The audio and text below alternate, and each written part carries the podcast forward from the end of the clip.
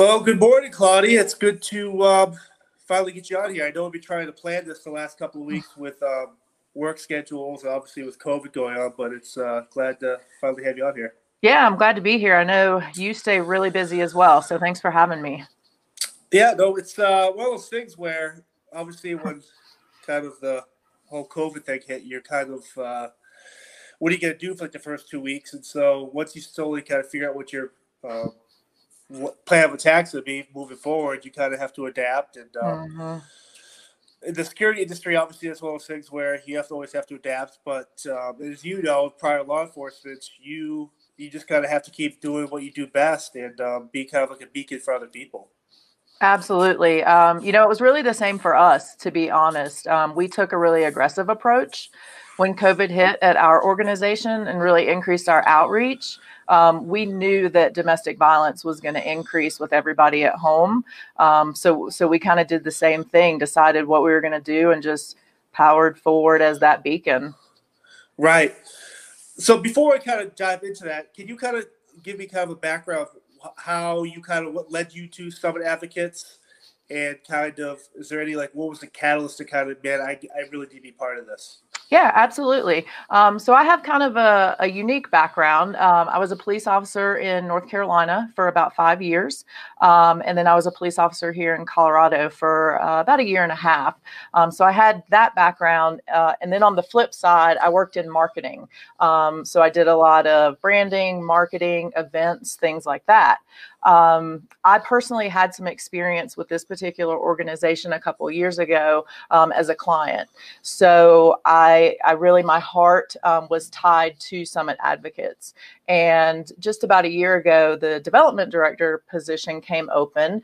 Um, and that particular position is all about marketing, branding, um, but then also advocacy. And I felt like with my law enforcement and my marketing background, like it was really meant to be. It was kind of the perfect fit um, for me. So uh, I jumped in and, you know, again, was really tied to the organization personally based on experience and felt like this was a place that, that I really could make a difference um, for other people. And that was really important to me. How difficult is it to kind of market something where it's for a cause or an issue that a lot of people don't want to talk about if they are affected by it. So how do you? Mm-hmm. What are some of the difficult parts of kind of doing that? Yeah, that that's a fantastic question because I constantly say, you know, we can't pull the fuzzy puppy out of a bag and, and show it to everybody. Um, we don't have something fun to discuss. And honestly, that's the first problem, John, is that there is such a stigma around domestic violence um, and sexual assault. People don't want to talk about it. Um, so, really, one of the things that we're doing is trying to normalize that conversation um, to have people, you know, be willing to admit, like, I was affected by this and, you know, I'm okay now. Or, you know, some of the people who are really powerful in the community, they've been affected by it. So, we're trying to let people know, first off, that it is okay to talk about it. Um, but we're just really trying to get out in the community more um, because I do think the more that we say domestic violence, the more people will realize it's okay to discuss and it's okay to ask for help.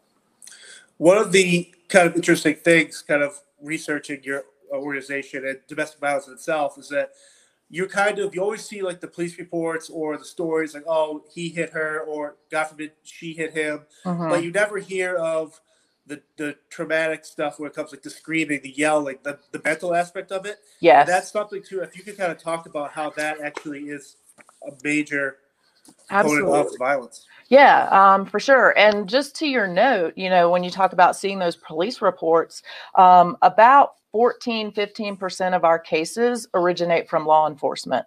So what that means is 85% of them do not.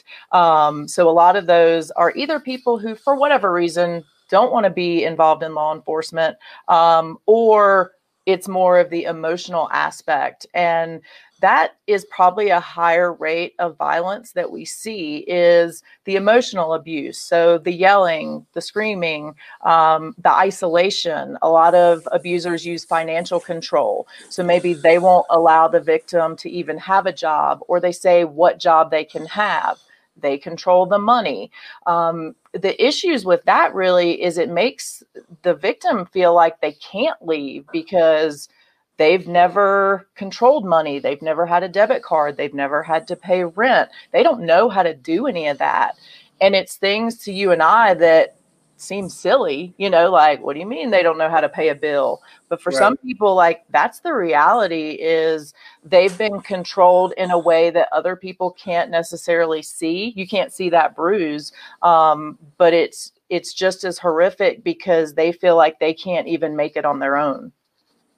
Right. It's the mental aspect of this. It's so, it's a kind of, it kind of makes you realize that how like an organization like yourself is so vital um, for all aspects of that.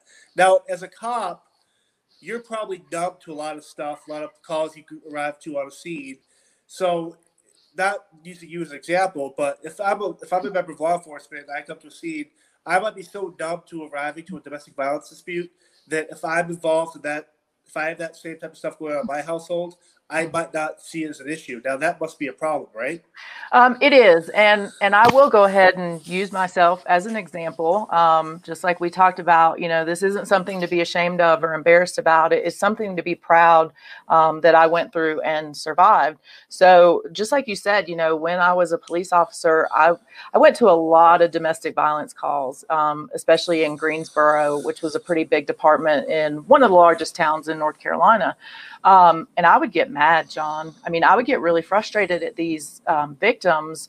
Um, and I'll probably say women, primarily victims are women um, in domestic violence. And that's who I saw mostly. Um, but I would get so annoyed and frustrated and thinking to myself, well, gosh, why don't they leave? What are they doing? Like they're worth so much more than this. Why don't they see it? Um, and then I would go back again and again. Um, and and through that time, I myself was in an emotionally abusive relationship with another police officer and and didn't see it.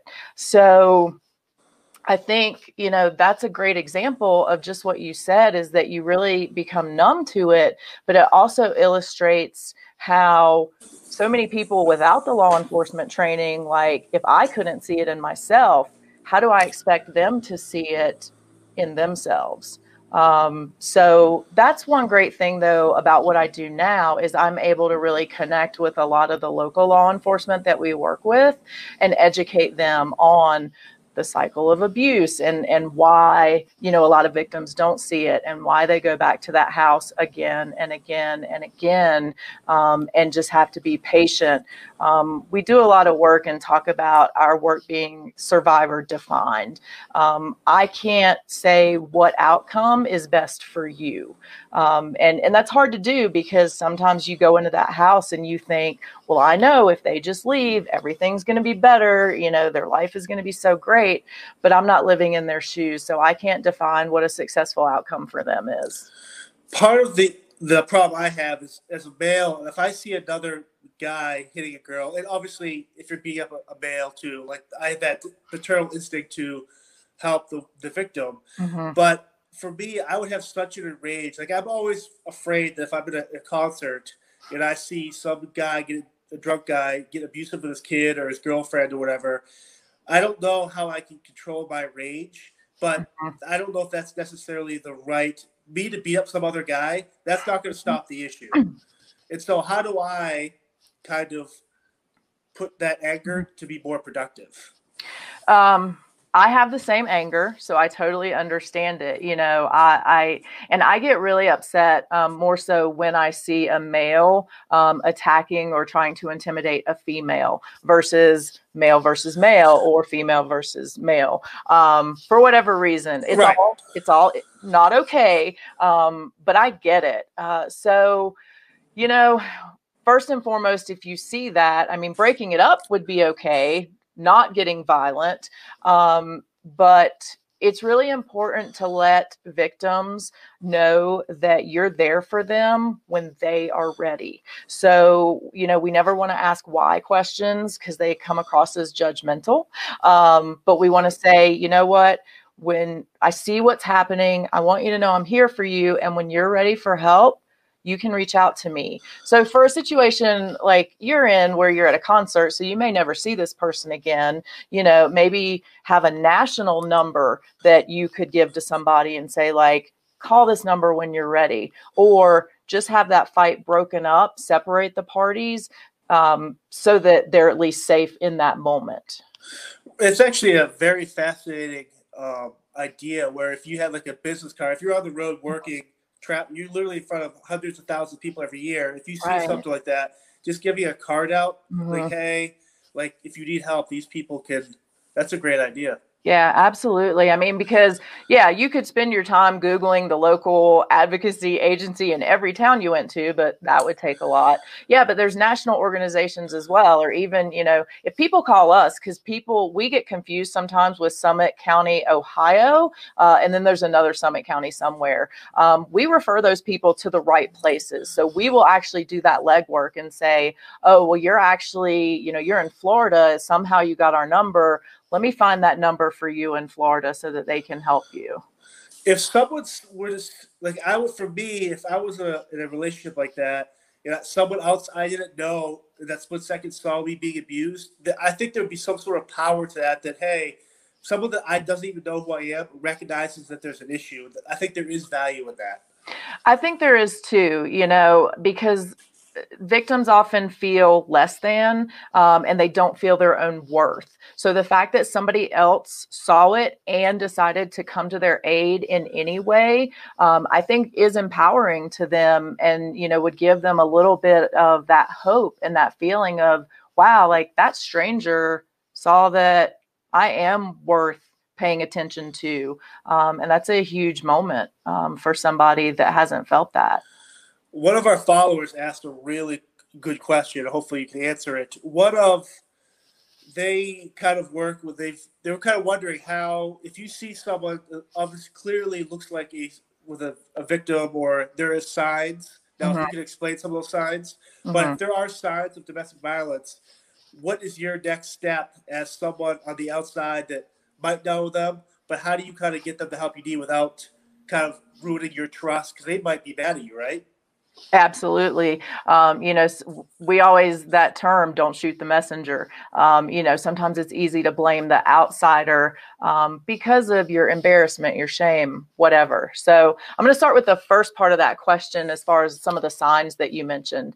Um, obviously, the physical bruises. You know, if you see somebody that has bruises, or as a female, particularly, maybe wears a lot of extra makeup because they're trying to cover up bruises on their face. Um, some abusers are really good at hiding bruises. So maybe it's just somebody who is sore a lot or, you know, doesn't want to be touched. Maybe they get very timid if you reach out to hug them, or I guess we're not supposed to hug during COVID, but, um, you know, if you reach out to touch them and they they they back away or shy away. Um, some of the emotional cues that you might see somebody who's very timid, um, someone who doesn't like to make decisions um, who always has to ask their partner, you know, oh, well, let me see if, you know, he says it's okay. Um, they quit their job suddenly um, because maybe it's a job that their partner doesn't approve of. Um, they never have money. They're not in control of their money um, is a great sign. And, and that's one I know you do a lot of work with um, human trafficking. That's another great sign you see with uh, people being trafficked is they're never in control of their money or their identification documents because right. um, that's power. So some of those are some uh, kind of the main signs somebody who's depressed anxious doesn't sleep well um, maybe has a hair trigger um, you know on them where they get upset all of a sudden um, they apologize a lot that's something i still um, I think I'm better at it now, but I apologize a lot for things that aren't even necessarily a need to be apologized for. But it's just that behavior that I got used to in that relationship is always trying to keep the peace and apologize. Um, so those are some of the signs. And then, you know, if you recognize those signs in somebody um, that you know particularly, again, you don't um, you don't want to ever ask why why are you still with him? Why are you still with her? Why don't you just leave? Why don't you see what's going on? Because those are all very judging questions, and we want to try to avoid um, judging the individual because that's not going to make them want to come back to us for help. Um, really expressing that you're there for them in whatever way that they need. So that's super important to say, you know, is I'm not here to judge your situation or to tell you what to do. I'm here to support you when you are ready.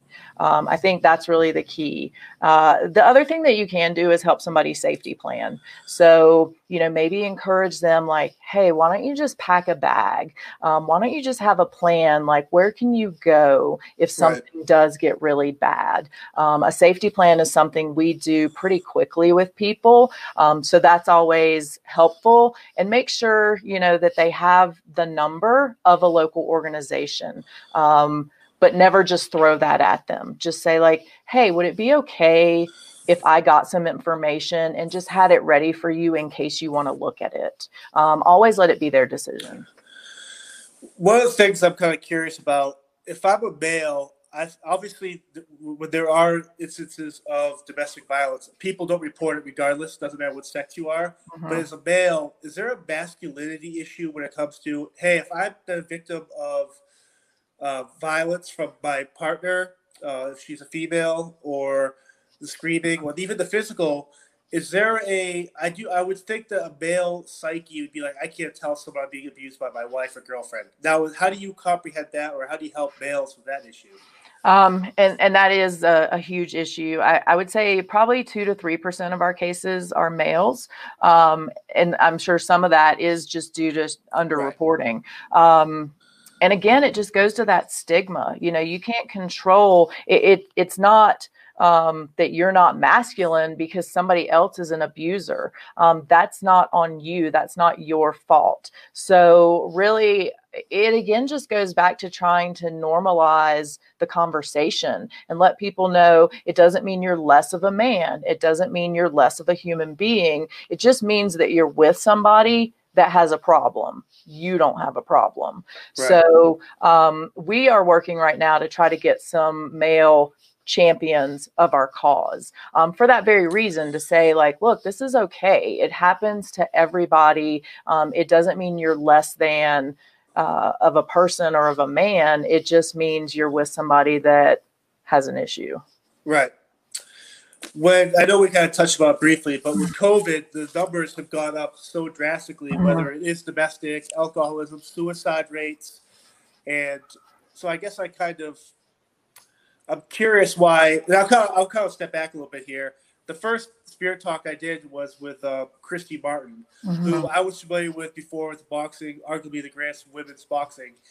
But ESPN, like June, ran an article talking about her dealing of a domestic violence.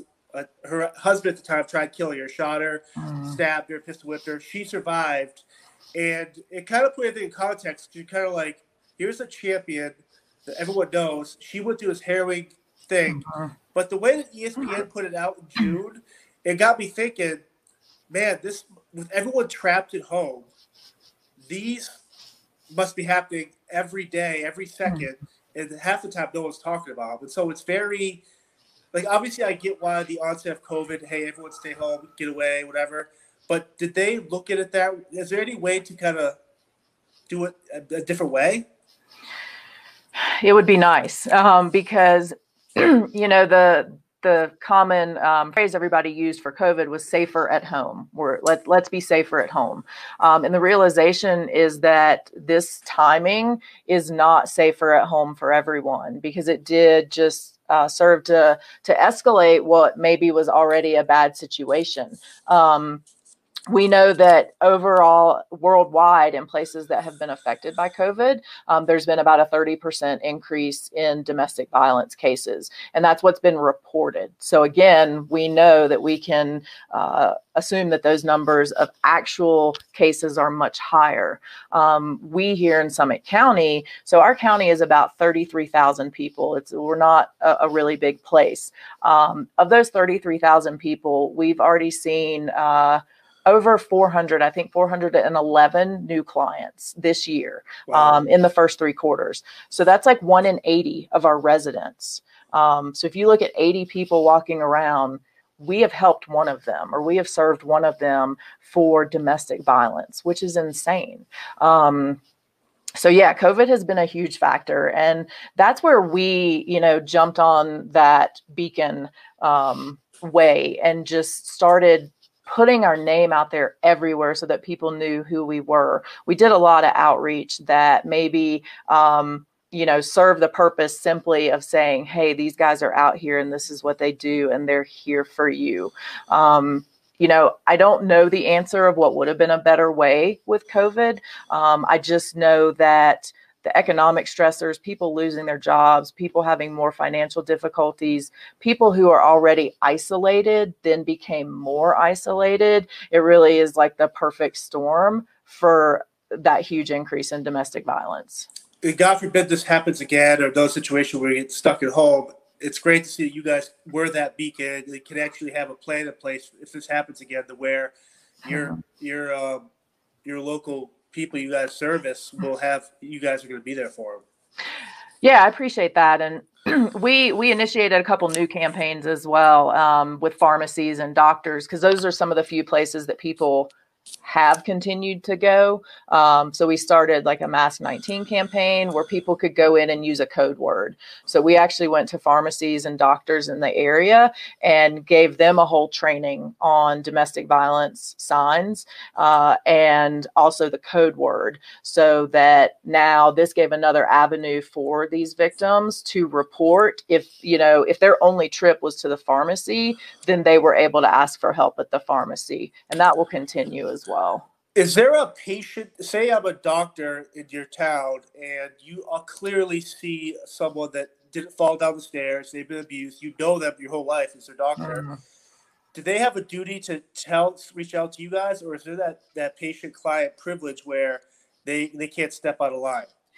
Yeah, there is that privilege. So they can offer information to the Okay. client. Um, and we actually had, uh, I think, four cases. So after we went and educated the local doctors and pharmacies, we actually had four reports where um, the pharmacists or doctors were able to recognize domestic violence in their patients where they would not have been able to before because they didn't have that education and were able to get them connected with us. Um, but normally, yeah, they can't, they don't have that duty to report um, unless it's a child. If it's a firsthand knowledge of child abuse, we pretty much all have that duty to report. Um, otherwise, they're confidential, just like we're confidential. So if you come to see me today, um, we can neither confirm nor deny that with anyone else unless you say that we can. Right. That must, and I get why that's in place because it does obviously protect the patient. Um, but it must be kind of frustrating too, where when you can't. I wish there was times you could actually break it and not have that kind of like. Uh, I, I know. I, I agree um, because it is frustrating, and you know somebody desperately needs your help, um, and all you can do is provide them with the information and wait until they're ready. One of the incredible things you guys are doing there in Summit County is the fact you you everyone is worked together. The community leaders, law enforcement, mm-hmm. doctors, farm. It's just very fascinating that you guys are all on the same page to make a difference. So I get has there ever been anyone else of these other states or organizations like, hey, can we adopt a summit advocate in our city, our town, and make this kind of like a global thing? Um, we have had some people adopt um, that Mask 19 campaign. Okay. Um, so, yeah, we had uh, other organizations in Colorado, um, as well as uh, Illinois and then Florida, um, saw what we were doing with Mask 19 and did adopt that. So, um, that was pretty cool for us, you know, to have us in little old Summit County, Colorado, um, have all these different organizations taking that on. You know, in some counties and states, organizations like us don't exist. There are law enforcement based advocates, um, which is great as a start. But the problem is, like I told you earlier, Yep. Only 14% of our cases come from law enforcement. So so when you only have that type of advocacy organization available they're missing so many of the victims um, because they don't want to go into the system per se. Um, but yeah we're really trying to push um, all of our outreach initiatives out um, nationwide at least so that people can um, mimic what we're doing um, and hopefully share the same success that that we have had. Are you able to talk about the safe house structure at all? Now, I don't need specifics for obvious reasons, but I do find it very, if I guess, cool is the word for it, that you guys are able to provide this type of housing mm-hmm. where these these victims can just get away from the craziness and kind of heal. Yeah, um, absolutely. So um, ours is structured um, just like a house, um, and we did have to modify it a little bit with COVID for the non-congregate housing. Right. So normally, um, some of our rooms have multiple um, beds and can house more than one family unit. right now, we actually only have one family unit per bedroom, and we remodeled the house to add a bedroom actually during COVID so that right. we could house yet another person. Um, but yeah, it, it's cool. Um, we will initially generally put somebody in a safe hotel. Um, then we will do an intake to see if they're a good fit for the house. Um, and then while they're in the house, we will set um, goals with them. And we have a housing coordinator that will work with them on whether it's finding a job, um, finding housing you know in our community housing is really tough um, and it's one of the issues that that leads to a lot of that financial dependence. Um, our housing cost is extremely high and extremely tough to come by. The the rental properties are few and far between um, but we will help them, you know, locate proper housing, make sure they can afford it. Um, because what good is it to put somebody in a place that two months later they're going to get evicted from because they could never afford it in the first place?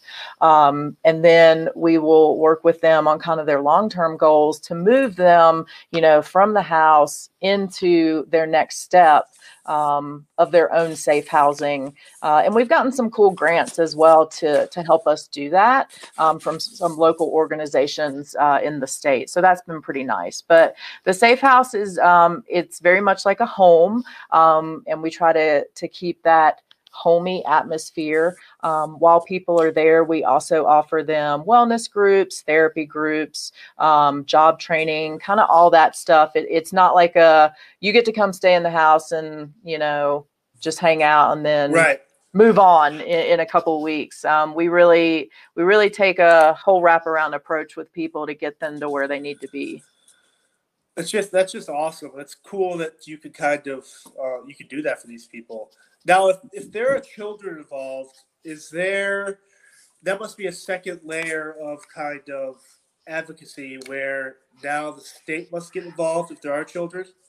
Only if there's direct abuse to okay. the children. So, okay. um, again so we we have that confidentiality and only if we see firsthand direct abuse. Um, but you're right about that whole other layer. Um, you know i think the stats are like 1 in 15 kids are exposed to uh, domestic violence with 90% of those being a direct eyewitness to actual violence.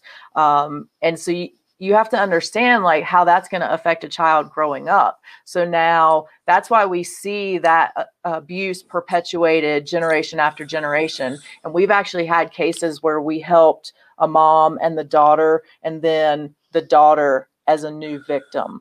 Um, because that's what kids learn. They learn that, okay, violence is how we solve problems, or it's okay right. that dad does this to mom.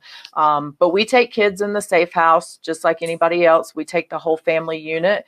Um, and we actually even now take pets because um, I don't know about you. I love my dogs and I would oh. have trouble leaving them. Um, I wouldn't leave them. But that's actually a big issue for a lot of people is they will not leave their pets. Um, so we actually now allow pets in our shelter as well um, because we realize how huge that is for a lot of people, and that's a barrier to them leaving um, quite often. Do you ever come across victims of the violence that are kind of not, I don't know if addicted is the right word, but they they seem to want to live in that atmosphere they can admit that they want the help and stuff, but they actually keep going back to the same type of people. Now, how do you break that cycle? That's hard, and and I would classify, and I'm not a psychologist. Right. Um, I would classify it more as like a codependent personality. Right. So they just they need that other person. Um, unfortunately, you know, you do see those patterns over and over again, and it's because um, you know, maybe they grew up with abuse, or maybe they just very young became in an abusive relationship. Um, the issue is they think it's normal. So it, it's not necessarily that they, you know, crave abuse or, you know, want that kind of life, but they just think it's normal and they think they're not worth anymore. Um, so breaking that cycle is difficult, but if somebody wants to do it, um, I would say, you know, therapy is huge to help break that cycle and then learning how to become self sufficient. So, we do help with all of those things. Um, and that's why for us, um, having a piece of that be therapy is so important. Um, and also to have the therapy support groups, because then you can see other people in similar situations and kind of bond with those people and help each other and kind of hold each other accountable in moving forward. Another question that came up from one of our followers is like, if you're an alcoholic, you go to AA, get a sponsor. Are there uh-huh. sponsor type people, if you're a victim of domestic, that's also can relate to you, kind of help you kind of that's a great question. Um, so there's not sponsors per se. Um, that's a great idea, though. I kind of like that.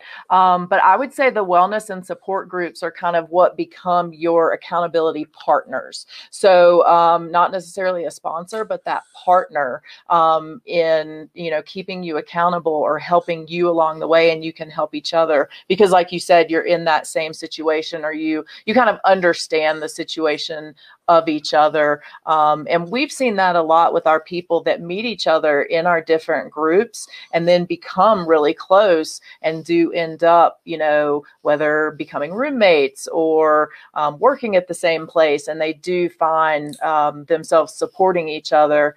I would say um, the other thing though is uh, you don't get into this work um, just because you think it's cool. Um, right. Like we talked about earlier, you know, I have a personal story, and pretty much everybody at my organization has a personal story. So I guess you could consider us the sponsors. Um, we're those people that have been through it and now want to help the next person get through it as well. Well, it's, it's, you, you said it great earlier, where if I'm a female cop and I see Claudia and I'm going through something like you kind of did, I'm automatically going to be like, man, I can follow her. I can kind of learn from her. I can, mm-hmm. she can help me. Or if I'm if a male in some construction site and I know this guy was abused, like, right. That relation you can kind of build. I think for me, uh, would be very therapeutic in the sense mm-hmm. of I'm not the only one. And That's a tough thing to break.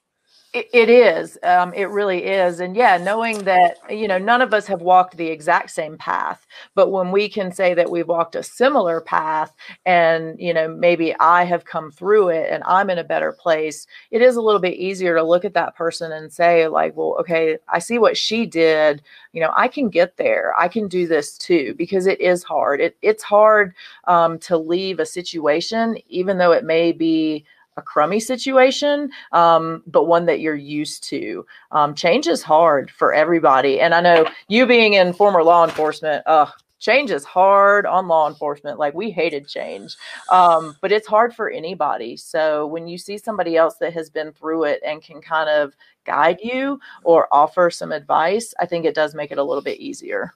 Right. Yesterday, I know you were busy with a uh, golf tournament, so let's kind of talk about some of the activities you guys are doing to kind of help with your marketing, kind of get the name out there. Yeah. Um, it's been tough with COVID. So we did a lot of virtual events kind of early on. Um, we did a, a, painting class via Zoom, which was really cool. Oh, that's cool. Um, yeah, that was a lot of fun. Um, we really enjoyed that. But um, we've done some virtual um, yoga and workout classes because we know healthy mind, healthy body, healthy body, healthy mind.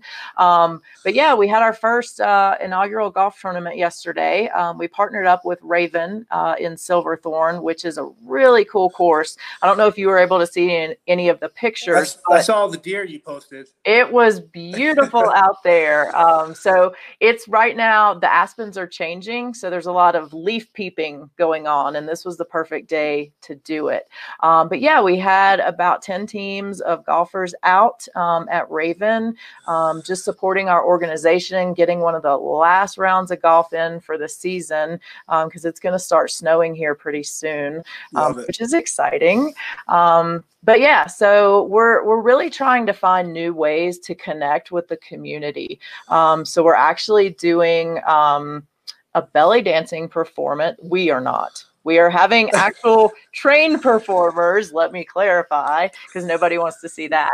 Um, but we're going to do that virtual this year in November. So we've really swapped up a lot of our, our normal um, events and fundraisers to virtual uh, opportunities, which has been challenging, but um, unique and kind of cool. But like you said, you're still you're you're being a beacon right now to them, but you're not going to let COVID or anything slow you guys down to help these victims. That's that's badass. Yeah, thank you. I appreciate that. Um, yeah, we're trying to do whatever we can. Um, we actually went and put posters for our organization in every gas station bathroom in the county, um, just for people traveling through. Um, we put donation boxes in our local grocery stores, and it wasn't about the donations. Like, I don't care if we got one box of cornflakes. Um, it was about having our name and our phone number where people could see us because we're also a huge tourist community. Um, so we get a lot of people traveling from all over the world. So anywhere that we can get our name and our phone number and what we do out for the people in the community and traveling to and through the community has been really important for us right now. And what is this kind of social media campaign you guys are looking to launch? And it's something that I definitely Silver Spear is going to do it. So awesome. I'd be curious to kind of hear yeah. Uh, what the plan is for that. So we're super excited about this, John. Thanks for bringing it up. Um, so we're going to start a campaign in October, and the reason that we're using October is it is National Domestic Violence Awareness Month.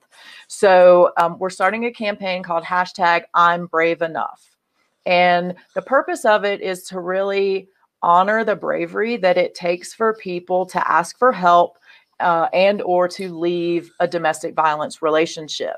Um, so we want it to be really inspiring and empowering to everyone. And, you know, for people who aren't in that type of relationship, we want it to be a way for them to share what they're brave enough to do because bravery can mean so many different things to so many different people. Um, you know, with people who suffer with um, depression or anxiety, sometimes it's just being brave enough to get out of bed that morning and start right. your day. And that's huge, you know, for that individual.